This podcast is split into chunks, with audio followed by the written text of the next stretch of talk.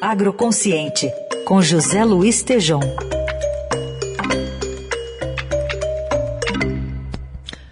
Oi, Tejom, bom dia. Salve, Carol, tudo bem? Bom dia. Bom, vamos falar um pouquinho se aquele manifesto, né, que comentamos na segunda-feira, evoluiu ao ponto de o setor agro é, brasileiro, agroindustrial, é, chegando realmente a publicar essa manifestação em prol da democracia, né, pelos pilares da democracia, e tendo outros atores aí como os bancos deixando para depois uma manifestação. Queria entender os principais pontos que foram apresentados então nessa nesse chamamento, né, para uma discussão pela sociedade inteira.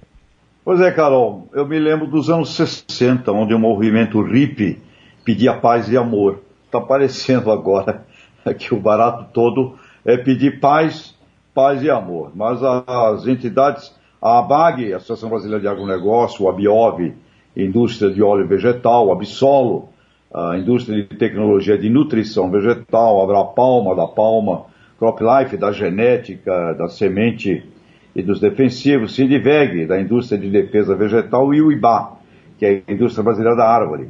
Esse manifesto em síntese expõe preocupação com os atuais desafios da harmonia político-institucional e ressaltam que, em nome desses setores, dessas entidades, cumprem o dever de se juntar a muitas outras vozes que se mostrem à altura do Brasil e de sua história, prestes a celebrar o bicentenário da independência. Enfatizam nesse documento, Constituição de 88, como Estado Democrático de Direito, e justificam tudo isso afirmando, aspas, somos uma das maiores economias do mundo e não podemos nos apresentar ao planeta sob permanentes tensões, em crises intermináveis. O Brasil é muito maior e melhor do que a imagem que temos projetada. Em síntese, o manifesto trata disso, uh, Carol e ouvintes. Agora, Tejon, o Marcelo Brito, que é o presidente da BAG, a entidade que subscreveu também esse documento, teve lá na TV Cultura, no Roda Viva, essa semana. O que, que você destaca? O que, que mais chamou atenção?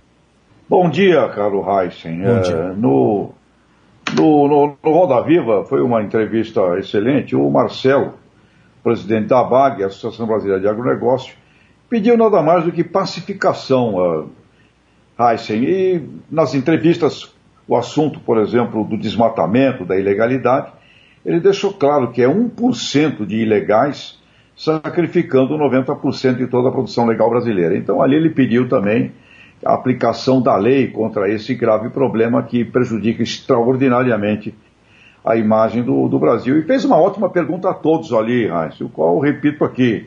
A quem interessa uma Amazônia vilipendiada com gangster criminosos ilegais de longa data. Né? Quem ganha com isso? O país, o agronegócio, o povo brasileiro. Ninguém ganha com a situação atual e muito menos com essa polarização nas guerras de narrativas e ataques costumeiros, inclusive aos nossos clientes e parceiros internacionais. Então, lá na, na Roda Viva, o Marcelo Brito nada mais uh, uh, também disse do que o óbvio: pacificação pacificar o país, amor ao Brasil. Aliás, ele termina a entrevista dele falando da importância eh, de amor ao Brasil e está sendo a voz aí que passou a ecoar, ecoar mais alto na nação brasileira do Aravante, é, Heisen. Pacificação, parece o livro do Tolstói. Paz, guerra e paz, viu? Nós estamos numa guerra pela paz. É uma coisa meio, meio maluca, viu? É meio malucona, mas estamos nessa aí. E chegou setembro, né? Chegou setembro, chegou setembro. E a boa nova andar nos campos. Quero ver brotar. Setembro que vai puxando a primavera, né, Tejão? Sol de primavera, Beto Guedes, hein? É lindo isso aí, aquilo que nos reanime os espíritos da paz e do amor. Uh, Carol. É isso aí. Obrigada, Teja. Um beijo. Até sexta. Beijo. Obrigado a você. Tchau.